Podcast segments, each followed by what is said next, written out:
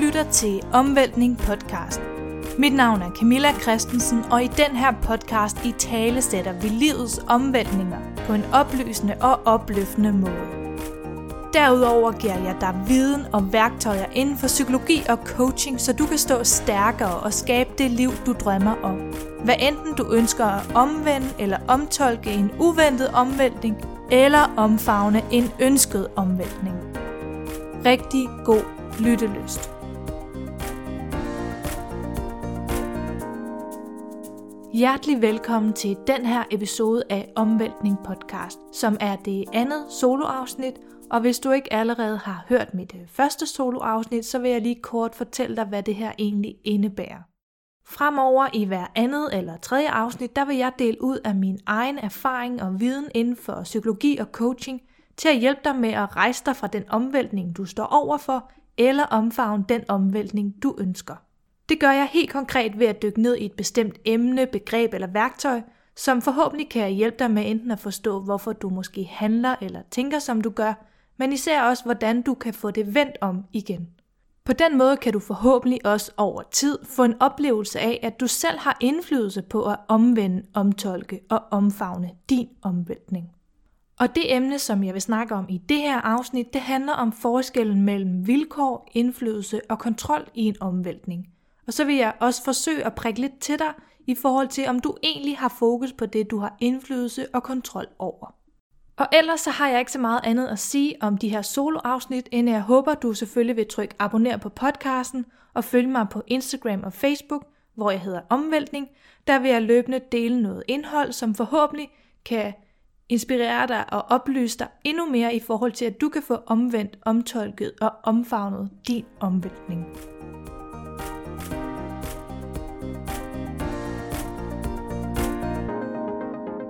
Nogle gange rammer livet os med en livsomvæltning. Man kunne også kalde det en livsændring, en livsforandring eller en livskrise.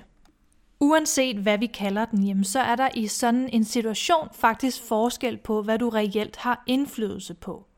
Kort sagt, så kan man sige, at i enhver omvæltning, så findes der tre forskellige niveauer af indflydelse. Forestil dig, at din omvæltning er formet som en cirkel, og inde i den her cirkel er der så tre andre cirkler i hver sin størrelse, som ligger oven på hinanden og har hver sin farve.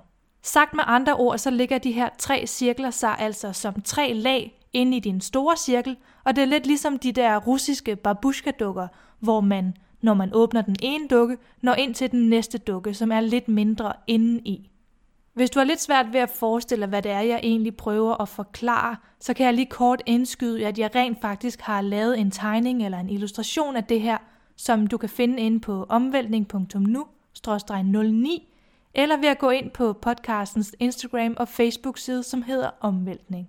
Resten af den her podcast episode, der vil jeg nemlig dykke ned i, hvad jeg egentlig mener med de her tre niveauer eller lag af indflydelse – og hvorfor jeg mener, de er så essentielle at kende til, når du står over for en omvæltning i dit liv.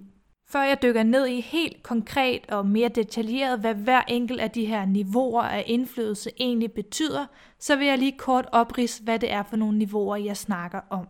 Det yderste niveau af indflydelse, det er det niveau, som du har allermindst indflydelse på. Eller faktisk sagt med andre ord, så har du ingen indflydelse på det her niveau. Det er nemlig det niveau, som indebærer de rammer og vilkår, der er for din omvæltning. Det vil sige, det er noget, du må lære at leve med.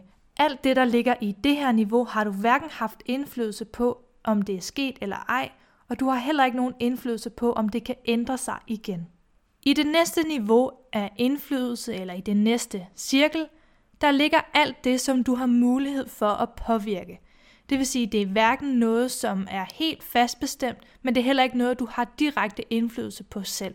Det er altså alt det, du har mulighed for at påvirke i forbindelse med din omvæltning. I den inderste cirkel, som jeg vil argumentere for, er den allervigtigste. Der ligger der alt det, du selv har rigtig meget indflydelse på. Det vil sige, det er alt det, du selv kan kontrollere.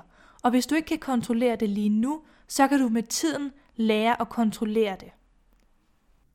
Og hvad hver enkelt af de her niveauer eller cirkler egentlig indebærer helt konkret, jamen det vil jeg nu prøve at eksemplificere et niveau ad gangen ud fra tre forskellige former for omvæltninger.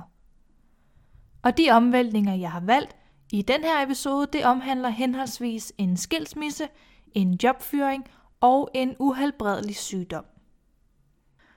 Og i det yderste lag af indflydelse, der hvor du altså ingen indflydelse har på, at det er sket, der ligger der alle de vilkår, der følger med i den pågældende omvæltning, du står overfor.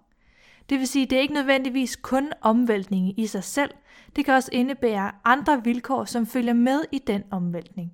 I forbindelse med en skilsmisse, så kan det fx være et vilkår, at du nu også skal flytte. Og i forbindelse med en jobfyring, så kan det være et vilkår, at du nu også skal på dagpenge, og derfor går markant ned i din indkomst.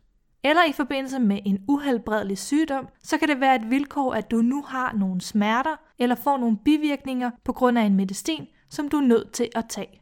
Alt det, der ligger i det her niveau, det er altså noget, du ikke selv har valgt, og samtidig så er det også noget, du ikke har indflydelse på at kunne ændre igen.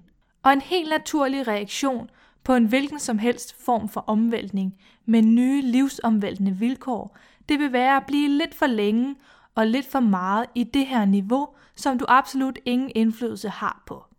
Men når du ikke kan kontrollere, hvad der sker, jamen så udfordrer i stedet dig selv til at kontrollere måden, hvorpå du reagerer på det, der sker. Det er nemlig der styrken ligger.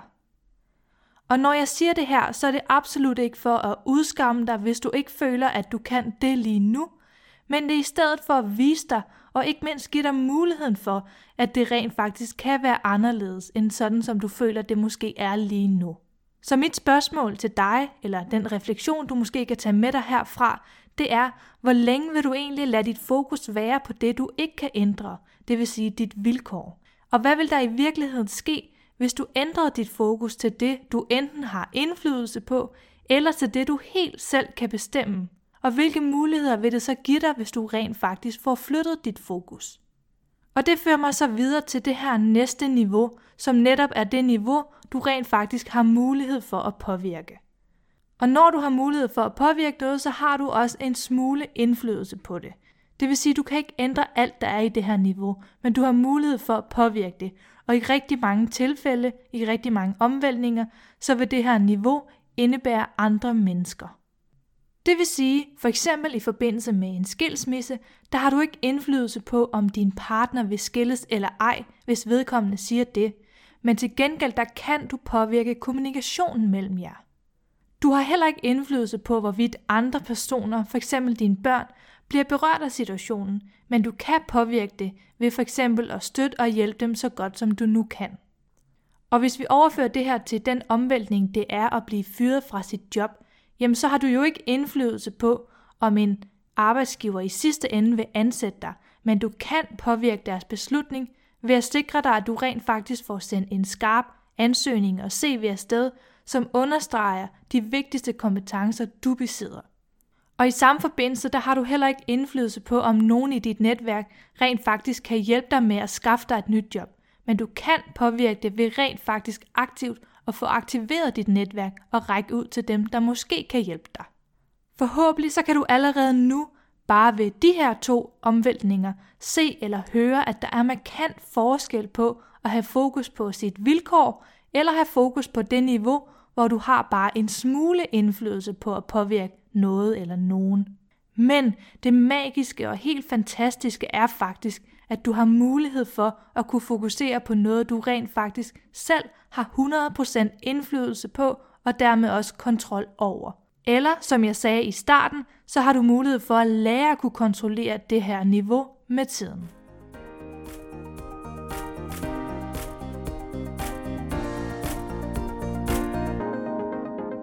Og hvad er det så egentlig, at det her niveau det indebærer helt konkret? Jamen det indebærer faktisk rigtig mange ting. Blandt andet så indebærer det dine tanker og din adfærd. Og når jeg siger tanker, så vil jeg lige hurtigt indskyde, at jeg selvfølgelig ikke mener, at du selv bestemmer alle de mange tanker, du får i løbet af en dag. Men jeg mener, at du kan lære at kontrollere, hvilke af de her tanker, du vil fokusere på, så du kun fokuserer på dem, der rent faktisk støtter dig, og deri ligger kontrollen. Og noget, der ligger dybere end blot dine tanker, jamen det er dine overbevisninger. De ligger også i det her niveau, og dem kan du nemlig også lære at ændre, men det kræver først og fremmest, at du bliver bevidst om, at du har dem. Og andre ord for overbevisninger, det er for eksempel leveregler, mindset eller attitude. Og i forhold til for eksempel en omvæltning i form af en uhelbredelig sygdom, jamen så kan du ikke kontrollere det vilkår, at du har fået sygdommen, men du kan kontrollere, hvilken overbevisning omkring dit vilkår, som du vil leve efter. I stedet for at have en overbevisning om, at din sygdom er det værste, der er sket for dig, at din sygdom har ødelagt dit liv, og at du aldrig kan blive glad på grund af den, så kan du i stedet have støttende overbevisninger om, at du kan så mange ting i dit liv, på trods af din sygdom, og at mængden af smerter i din hverdag ikke kan få lov til at påvirke din glæde negativt. Og i forlængelse af det, jamen så ligger der også i det her niveau en mulighed for at kunne kontrollere din oplevelse af ejerskab og ansvar i forhold til din omvæltning. Og når det øges, så vil de muligheder, du har, enten på grund af eller på trods af din omvæltning, rent faktisk også øges. Og når du føler ejerskab og ansvar og kontrol, så vil du også opleve i højere grad, at du kan kontrollere din adfærd, for eksempel i form af din kost, motion og søvn. Som du måske også har opfattet, så vil alle de her ting, der ligger i det her niveau af indflydelse, påvirke hinanden. Det ene vil smitte af på det andet, osv. osv. Og det leder mig faktisk også over til den absolut sidste og måske også vigtigste pointe i det her afsnit, det er nemlig, at jo mere fokus du ligger i det her niveau af indflydelse, jo mere vil den her cirkel rent faktisk også vokse. Og det er muligt at lære med tiden at kontrollere så meget af din omvæltning, at de resterende to cirkler vil være meget små, og måske vil din omvæltning i sidste ende faktisk ende med at være uden negativ betydning for dig. Og hvor fantastisk vil det ikke lige være? Det var alt, jeg havde til dig i det her solo-afsnit omkring forskellen på vilkår, indflydelse og kontrol i enhver form for omvæltning. Jeg håber, det gav mening for dig at lytte til, og jeg modtager som altid gerne feedback, og hører også gerne fra dig, hvis du har en idé til et emne, jeg skal belyse, enten via de her soloafsnit eller via et afsnit, hvor jeg inviterer en gæst ind, som har rejst sig fra en omvæltning i livet. Læs mere ved at gå ind på min hjemmeside www.omvæltning.nu og ellers så har jeg ikke så meget andet at sige til dig, end have det rigtig godt, til vi lyttes ved.